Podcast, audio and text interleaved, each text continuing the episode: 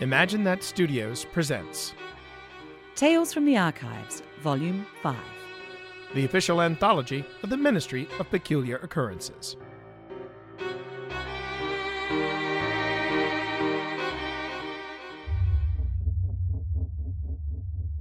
That was a delightful Siamese lunch. Yes, I do love food from far off lands. Uh, if you'll excuse me. Welly, uh, uh, hold on. I didn't know you could do that. Um, I do love you, darling, but what is this strange love affair you nurture for spicy food? Such cuisine reminds you of what a joy it is to be alive. Indeed. And there is a certain tingle to the food from that region. And speaking of Siam, I just found another file concerning Agent Alvey and Phelan. Oh, the one that brought in that strange swan feather to the archives. The very one. Such a wonderful person, Agent Alvey is, I hear. Alvey always did come back with the best stories. And the most interesting artifacts. Hmm. But, Welly, this feather is black. I say, that is quite a deep shade. No sign of an ingredient? That is a most definitive black. Oh, I am most anxious to return to Siam. And the mystery deepens. For this case concerns adventures in Japan. Oh, the land of the rising sun. Then I will order sushi for dinner tonight. Extra wasabi on the side. Fine then. I'll just fetch another water.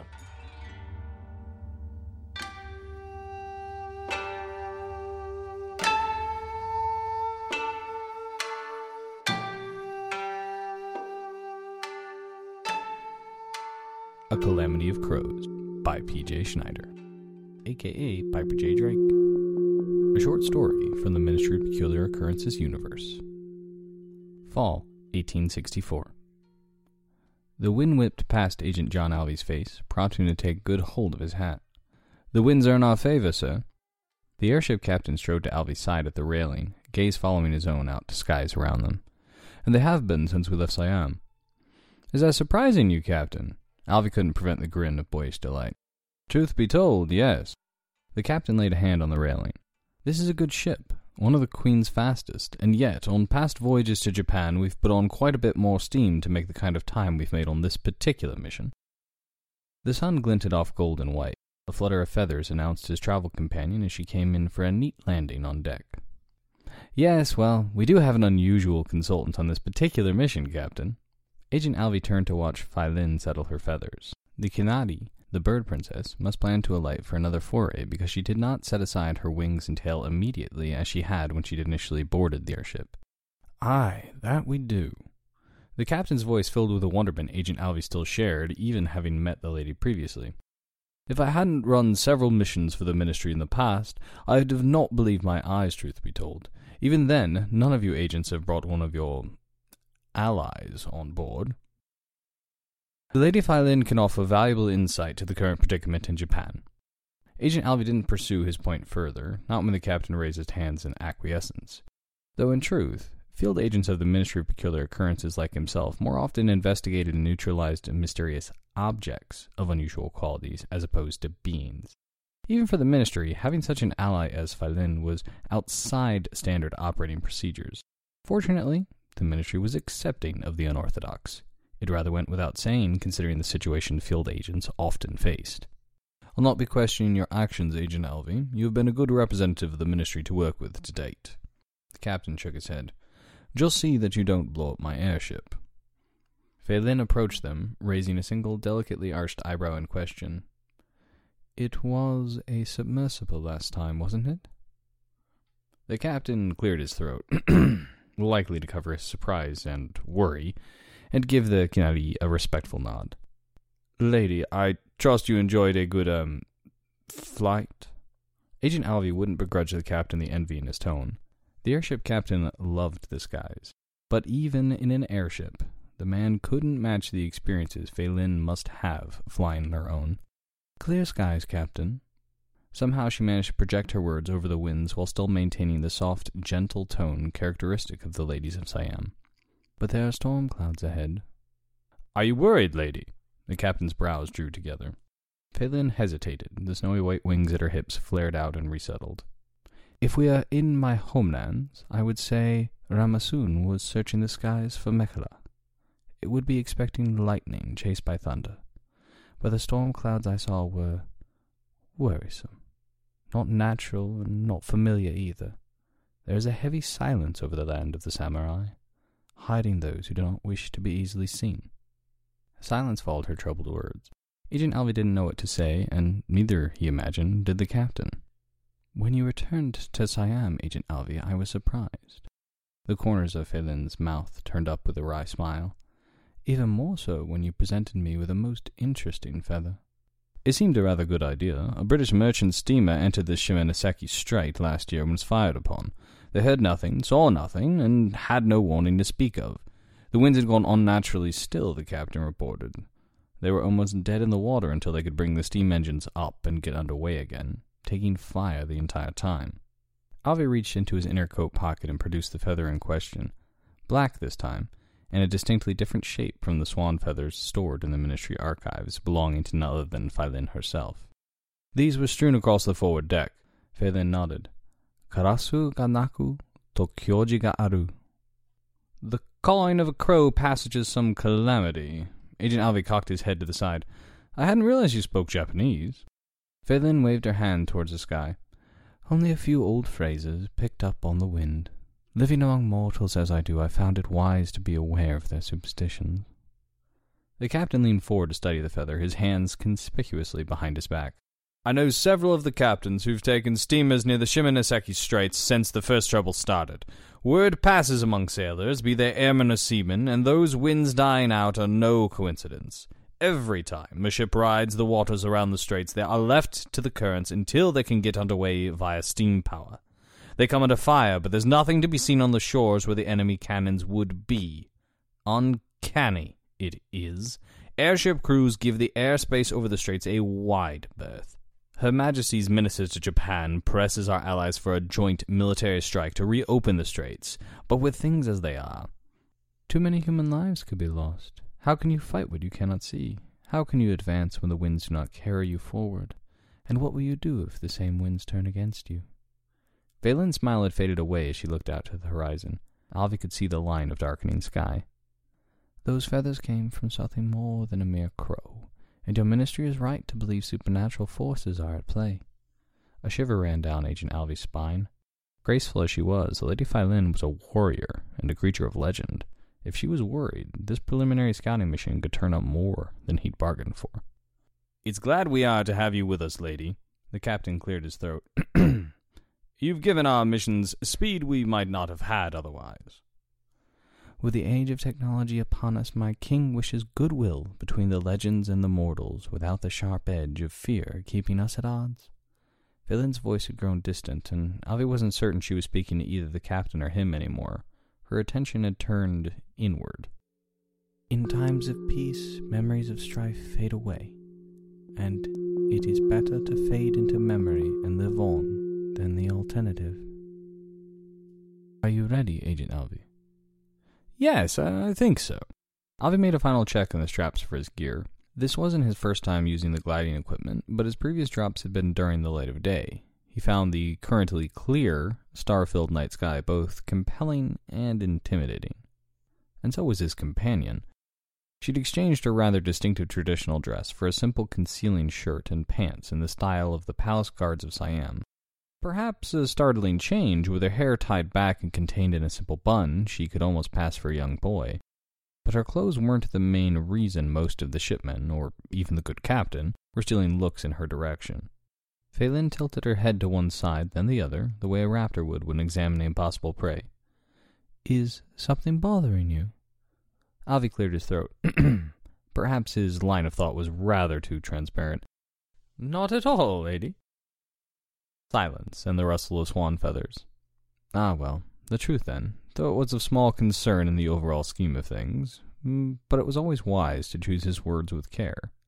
To be honest, I'm not familiar with the weaponry of your culture. I tend to prefer the arms provided by my ministry's research and development department. Ah. Phylin stood waiting on the railing of the airship, her wings spread wide as she balanced on the balls of her feet, as if she hadn't a concern for being so high above the hard earth. She held swords in each hand. The slender blades each had a round cross section grip with a long, gently curving, single edged blade. Matching sheaths were strapped to her back, the harness arranged for quick access without fouling her wings. I find Dab Song Mui more versatile when facing unknown situations. Ah! Alvey considered her pronunciation and broke down the direct translation based on his limited knowledge of the Siamese language. Mui meant hand, and Song was the number two. Da must therefore be the word for the kind of sword she wielded. Simply, and perhaps coarsely translated, sword. Two hands. Well then, rather straightforward. Blades require certain proximity that might not be advisable in some cases, lady. Why get closer to an enemy than one had to? Yes, Willing Dab Songmoi is close, personal. Phelin's gaze remained steadily on him, the weight of ages suddenly adding to its intensity. Instinct froze Alvey where he stood, much the way a mouse might come to a sudden stop in a field in the hopes of evading a raptor's strike. As easy as it was to refer to her as lady and converse as clearly as one could with a fellow human, the Lady Phylin was not human, as it were. In this moment, he was reminded he would do well to remember the difference. Phelan was a Kinari and a guardian sent by her own sovereign to protect the king of Siam. Her age, her experience, even her exact place of origin were unknown, but she was a warrior with a code of her own, and she had come with him at his request, leaving her duty to another of her kin while she was away. She looked away then, releasing him from her gaze. I prefer to know whose life I am taking when I strike. It is a choice. Alvey considered her words, and his respect grew. He touched his fingertips to the rim of his flight cap and tipped his head. An important consideration, lady. She was still for a moment, impossibly so, before she sheathed her swords in a swift motion. How much practice did it take to do that without having a feel for the sheaths? Quite a bit, Alvey would venture to guess. Years or decades at least. As Helen had once told him, Kinari were long lived. We should take advantage of the clear skies. Phelan motioned to the airspace around them. The storm clouds dissipated unexpectedly, and I suspect they can return as quickly. It is the time for action if we are to complete our scouting mission before your allies arrive on their attempted approach from Yokohama. Turning away from the muted light of the main ship's cabin, Alvey pulled goggles over his eyes. His vision was immediately limited peripherally despite the large diameter of the lenses, but he wasn't worried. The more pressing concern was a lack of ambient light. The entire point of this mission was to search out what couldn't be seen by the light of day from the decks of a ship either in the air or in the water. Touching the large rims of his goggles, he depressed tiny levers on each side until they settled with a definitive click on each side. Goggles for vision in the night? Phelan asked. These are different from the ones you wore last time we met. The chaps in R&D are continually innovating. Alvey found Phylin in the darkness and grinned and didn't try to hide the tinge of pride in his comrades. Lighter weight, sleeker design, though they had to sacrifice some of the ability to see over distances in this set, but these are quicker to adjust if light intensity changes abruptly. Much more practical should we encounter any sudden situations. You do have a variety of fascinating gadgets, Agent Alvey. I look forward to seeing what the rest of your rig can do. The lady turned on the railing to face outward, her wings partly extended. I will meet you in the air. She dove out into the night sky, waiting until she was clear of the ship before she extended her wings to full span. As she caught the air, she turned and banked to swoop under the airship. Well, might as well do away with a countdown then. Alvey climbed onto the railing, thinking himself not nearly as nimble as his companion. R&D tested this fully before issuing it to me. No reason for concern. Saying so to no one in particular other than himself might have settled his nerves when he'd initially planned the scouting foray. But standing on the edge of an airship far above the Shimonoseki Straits, the reassurance bore repeating, at least for his own peace of mind in the split second before he jumped out after Phylin. Good hunting, agent! Alvey returned the salute, turned back to the vast emptiness, and leaned forward, leaving the rail in a controlled dive. The delicious cool night air rushed by his ears and made his hands tingle as it rushed by faster than anything he'd ever felt before. Trains were slow compared to this. Nervous butterflies blossomed into elated adrenaline as he almost reluctantly began to control the fall. Alvey arched his back to level out, spreading his arms and feet until he found a maintainable position of dynamic stability. Once he was clear of the ship, he reached for the cord at his left shoulder while bringing his left hand in front of his face as discussed with the R&D team to maintain his falling position and gave it a solid jerk. The pack strapped to his back commenced whirring and clicking as a metal frame extended outward. Over the course of several long moments, his downward velocity slowed progressively as the triangle control frame fully extended and the sailcloth deployed. Gliding through the night, he searched the airspace for his companion. She made her presence known before he actually saw her. It was a singular experience, hearing the whisper of soft breezes swirling around him as air currents lifted his glider when there were no land features directly below him to indicate natural elements. The straits were wide, but they'd made their jumps closer to the northern bank. Directly below him was water, and he adjusted his glider's direction to head for the shore. Moonlight shone on pale wings at the far edge of his night vision, but when he turned his head, he saw nothing but open air. Looking forward, white flashed again just below him. Gentle laughter whispered on the wind. just so, Agent Alvey. As you are dressed in dark flight leathers with painted machinery to hide your presence in the sky, so too I have my ways of going unseen. Apparently, she also had her ways of communicating over the rush of air. He'd have a word with R&D about solving that particular challenge when he returned from this mission. To our left, do you see? Fortifications. Again, the airbrush passed his ear, carrying her words to him. He scanned the land below, searching. Just as he thought he might have caught sight of something, the wind shifted and yanked his glider upward with a jerk. Watch out! I cannot stop. Phelan's voice was drowned out by gust after gust as he was buffeted from all sides. The glider had been made for natural air currents, and the frame strained as a vortex formed around him until a portion of the triangle bent at a sickening angle. All at once, the winds died, and he was falling. He did what he could to lean into the fall, making the best use possible of the side of the glider still remotely functional to slow his descent. But Phelan's voice didn't come to him any longer and the air around him whistled past as he fell without a hint of an upward thermal to allow him to continue gliding. With dubious thanks to his night vision, he was well aware the ground was approaching, far too quickly, and Alvey made his decision. Yanking on two cords at his waist, he disengaged the glider apparatus and shoved it off to one side, clear of him. Extending his arms and legs again to gain more stability as he fell, he tugged on the final cord, the last resort. Silk billowed out from a smaller pack now exposed on his back and opened in a half sphere as it filled with air. Alvey's descent slowed abruptly as his whole body was jarred by the rounded parachute, saving him from an otherwise deadly descent. Not for long, however, as the sharp report of rifles rang out in the night. Well, could have been more wind. Rifles, at least, were of the scientifically explainable variety when one considered forms of attack. Alvey tugged in his arms and legs, trying to make himself as small as possible, but his parachute was unfortunately a large target all on its own. Bullets tore through the silk, and the earth rushed towards him again at a nominally less terminal speed. He tried to approach the forced landing with slightly bent knees, chin and elbows tucked as best he could to prevent injury.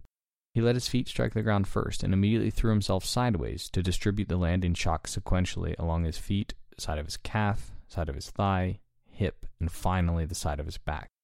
As the last of his momentum left him, he rolled to lay flat on his back and take mental stock of his injuries. Bruised, battered to be sure, fortunately nothing seemed broken. He needed to get to his feet then and find cover. Surrender, barbarian, or die. The threat was delivered as several shadows surrounded him, black shapes in his cracked night vision against the landscape. Apparently, his good fortune had limitations. Truly, Agent Alvey made excellent use of his various gadgets. Enemy wind and weaponry had focused on him, yet he'd managed a safe landing, however improbable. She'd given what aid she could, slowing his descent as suddenly as possible while remaining concealed from their attackers. It would have wasted the risk he took if she'd revealed herself too soon. Air and water were hers to call, but pitting her power against their as yet unmet foe would have defeated the purpose of their mission. She wanted to put a face to her quarry, close with him and let him know the use of forgotten magic in the new world of men would not go unopposed. At the moment, Agent Alvey had the best chance of tempting their adversary into the open. And so she did not interfere in his capture, did not even send a breeze to carry her whispered words to him to assure him he was not alone. Instead, she followed, watched, and waited. His captors had looked for a partner, of course, but they only combed the ground and wouldn't have seen her in the skies even if they'd thought to search them. Interesting, the way humans rarely looked directly above them. Her magic hid her in the winds, regardless. This particular quirk had been an advantage to ambush predators for ages, and tonight she followed suit. Her trust in Alvey's ability to stay calm under unexpected pressure and her patience were rewarded as his captors took him directly to their fortified camp. She was glad, of course, for the ease of this, but she was worried too. Simplicity at this stage only meant their task would be all the more complicated as they went along. But then, Agent Alvey may not have agreed with her assessment of simplicity, considering the action he'd had to take to return to ground safely. Presently, he was being brought to the center of camp and seemed able to walk on his own despite a small limp. She alighted on the center pole of a nearby tent. Now that they had entered the camp, the fortifications were very obvious and the tents were semi permanent. These men had been here for some time and didn't plan to leave any time soon. Alvey was surrounded, but he remained unfettered for the time being. Good. The gathered men stirred, and a single man strode with confidence toward Alvey as the rest of them made way. What is your name? The man, presumably their leader, came to a stop before Alvey. He had the bearing of a warrior and the armor of a noble, if she had to guess based on the dress of the men around him. Her power over air gave her the meaning of the words spoken, but his use of Alvey's language rather than Japanese was a surprise. For his part, Alvey stood tall, confident, silent, his expression blank with no sign of surprise. She approved. Showing the other man any reaction would give him unnecessary additional advantage. The leader scowled. Even from her distance, Philin watched his heavy brows draw together. What is your name? Agent John M. Alvey of Her Majesty's Ministry of Peculiar Occurrences. Alvey's answer was neutral, flat, devoid of warmth or diffidence. A grunt, hmm, was the only response. The leader stepped up until he was nose to nose with Alvey, then circled her friend, as if to study him. Alvey cleared his throat. It was my understanding that it is most rude not to introduce oneself in this country. The other man barked out a short laugh. Ha! We are not concerned with politeness to our prisoners. Our prisoners are not concerned with this either. Intriguing. Alvey tugged at one cuff of his flight suit, then the other. A pause. The leader strode around to face Alvey again. What do you find interesting? Careful. Her partner was treading a fine line between engaging the leader and angering the other man enough to end their conversation rather abruptly, perhaps to the detriment of Alvey's health. I came here in search of mystery, perhaps power beyond the understanding of mortal men. It is what I do in service to my queen. Alvey raised an eyebrow. I am not certain I have found such things. Ha! The other man looked to his men, and they all laughed. You have found more than your kind would believe. Western barbarian forget where they come from and the power sleeping in their land. We do not. Perhaps not, but she had sensed no sign of a being like herself, a being of the old world. Whatever was present here, it was not alive, only powerful, and it was carried by the leader. Well, that could be considered both good news and bad. I have discovered an encampment of hostiles.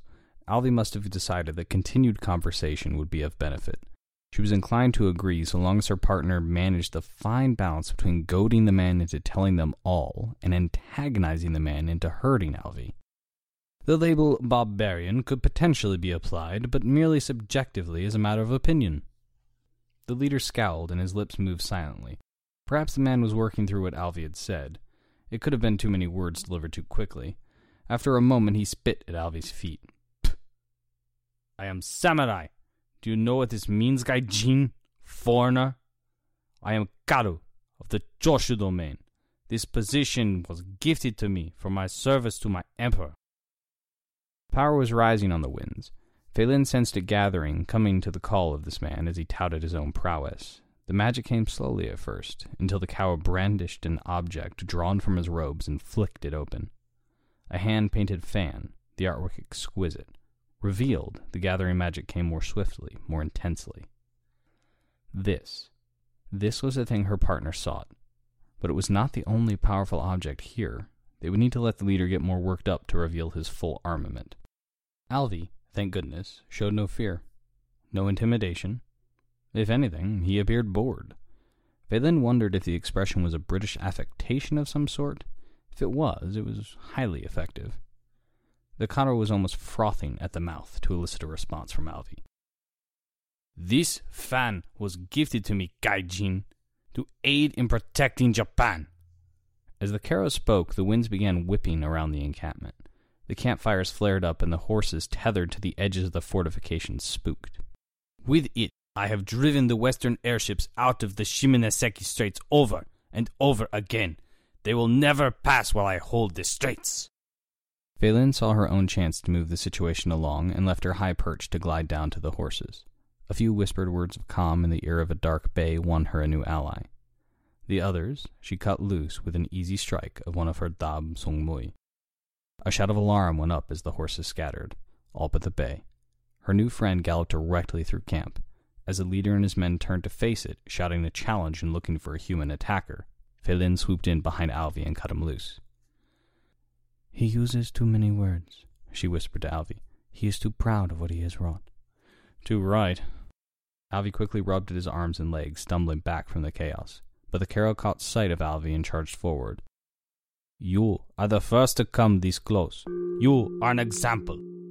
Combat is not your mission, my friend. Phelan stepped in front of Alvey smoothly. Watch, be ready, but this moment is mine. Alvey saw the Karo check his momentum as the winds parted and Phelan was revealed. To any of them, she'd simply stepped out of the night air. And, dressed as she was, only Alvey knew her gender for certain. It was the white swan wings spread wide from her hips that had the Karo's attention, and the sound of gilded metal rang out. Phelan had drawn her Dab Sung Mui. They glinted in the firelight, an elegant blade in each hand. Kaiju! The Karo called out. Monster! You do not frighten me. I have sought out the greater Tengu in my quest to rid Japan of all foreigners. I am blessed. He reached for another bundle tied to his waist then and shook loose a straw cloak of some kind. As he threw it around him, he disappeared from sight. There, Alvey, do you see? The second object of power he has in his possession. You must retrieve them both. Phelan's words came to him whispered on the wind despite the gusts circling them. Seeing, or rather, not seeing the second object of power posed a challenge, Alvey didn't waste time trying to spot the leader anymore. Instead, he kept his gaze trained on where the leader wasn't. The Karo's men stood back, their eyes wide with fear as they surveyed Phelan's white wings, and their gazes darted around wildly, trying to spot their leader. It was one thing to face other mortal men, another completely to engage in battle with powers not easily understood. Metal clashed against metal, and sparks briefly revealed the Karo as Phelan barely deflected an attack. She turned slowly, keeping her own center, eyes half closed. She was listening, Alvey realized. She couldn't see her attacker, but she could hear him. Two more times the Karo charged, and his heavy steps gave away his approach. Phelan was able to turn his attack back on him. Her movement was fluid, smooth, unearthly. Without the storm winds howling around them and the panicked shouts of the Karo's men, an onlooker might think she was moving through the steps of some graceful dance. Even watching as he did, Alvey hadn't realized she'd been shifting her position gradually. Each time the Karo had attacked, she'd adjusted her retreat, baited him, confirmed he'd followed with a clash of swords. Not once did the Karo draw her blood. Finally, she stood before the largest fire, the logs piled high and the flames dancing higher. The Karo let out a shout of victory. Phelan raised her swords again and swept them down at an angle, turning toward the fire at her back as she did. Something new ignited in those flames. A form flailed, and the Karo stumbled out of the embers, crying out in pain, the straw cloak destroyed. One object of power, irretrievable. But better it burned than remain in the hands of a man bent on destroying so many others. Filin closed with the cutter then. She struck his forearm with the flat of her blade and stepped into him, catching his hand with the pommels of both her swords in a levering hold that flipped the fan out of his hand and sent him tumbling to his knees. The winds died. Alvey lunged forward as the fan flipped end over end through the air and caught it. No, the Karo snarled. It is mine. You think I do not have advantage without those things? I still have the favor of the greater Tengu. Power is still mine to call. Alvey eyed the Taro's men warily, but they were still keeping their distance as Filin took up a ready stance between the Karo and Alvey. The Karo shouted words into the night. No sooner were they uttered than they fled from Alvey's memory. The cawing of crows grew louder. Filin backed warily toward Alvey until her wings sheltered him. Mount. What comes now will end this. Dark shadows flapped in the night, but they weren't bats. They darted through the air. Alvey brought up one arm to shield himself as one dove past his ear, but it left him untouched. Instead, they attacked the Karo. A hoof stamped next to him, and Alvey regarded a huge bay horse standing next to him. Its eyes were beginning to show their whites. Quickly, go. Alvey didn't hesitate a second time. As the Karo began to scream, Alvey mounted the horse and gave the big bay his head. The horse was more likely to know the terrain than he, and he'd trust Filin to cover their retreat.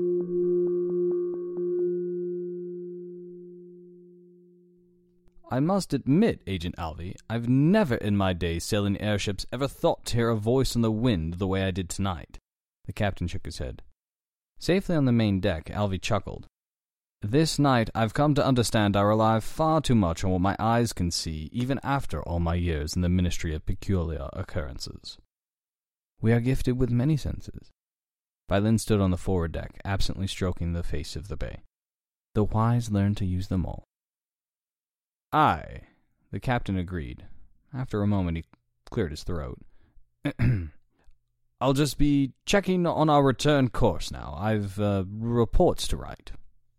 He left with a lingering glance at Filin and the horse. A horse on the deck of his airship might have been another first to add to the list in this adventure. Alvey thought asking might open up the horse's presence to discussion, and Filin had made it clear she would not abandon her new friend on the shores of the straits. Alvey supposed she would find a place for it in Siam. But more likely, it was the surreal quality of a winged woman standing there with a dark horse, on an airship. The pair made a beautiful image, lit by moonlight as they were. Perhaps Alvey was becoming too numb to the sight of the fantastic. What were those things at the end? It was the question Alvey's curiosity clung to.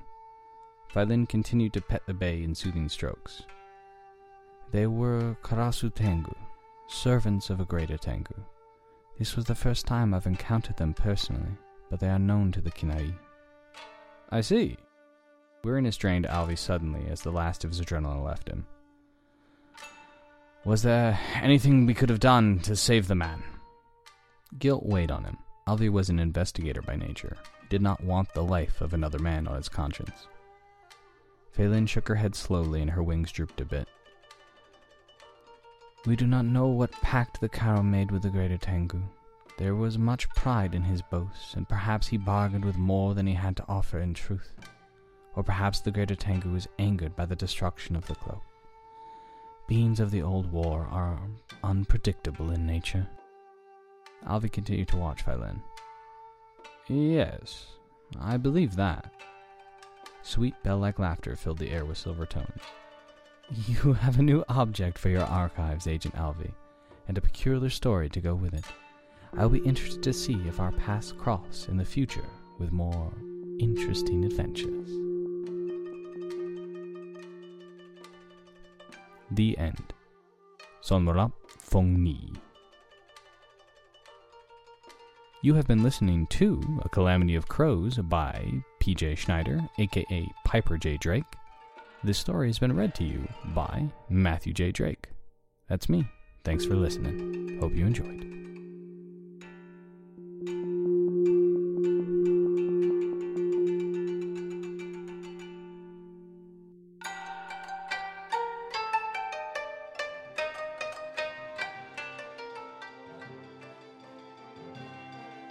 Theme music composed and performed by Alex White. Find out more at thegearheart.com. For more from the Ministry of Peculiar Occurrences, visit ministryofpeculiaroccurrences.com to order Operation Endgame and the Curse of the Silver Pharaoh. This podcast is protected by the Creative Commons Attribution, Non Commercial, Share Alike 3.0 license. For more information, visit creativecommons.org. Tales from the Archives. An Imagine That Studios production. I'm Tee Morris. And I'm Philippa Ballantine. Thank, you, for listening.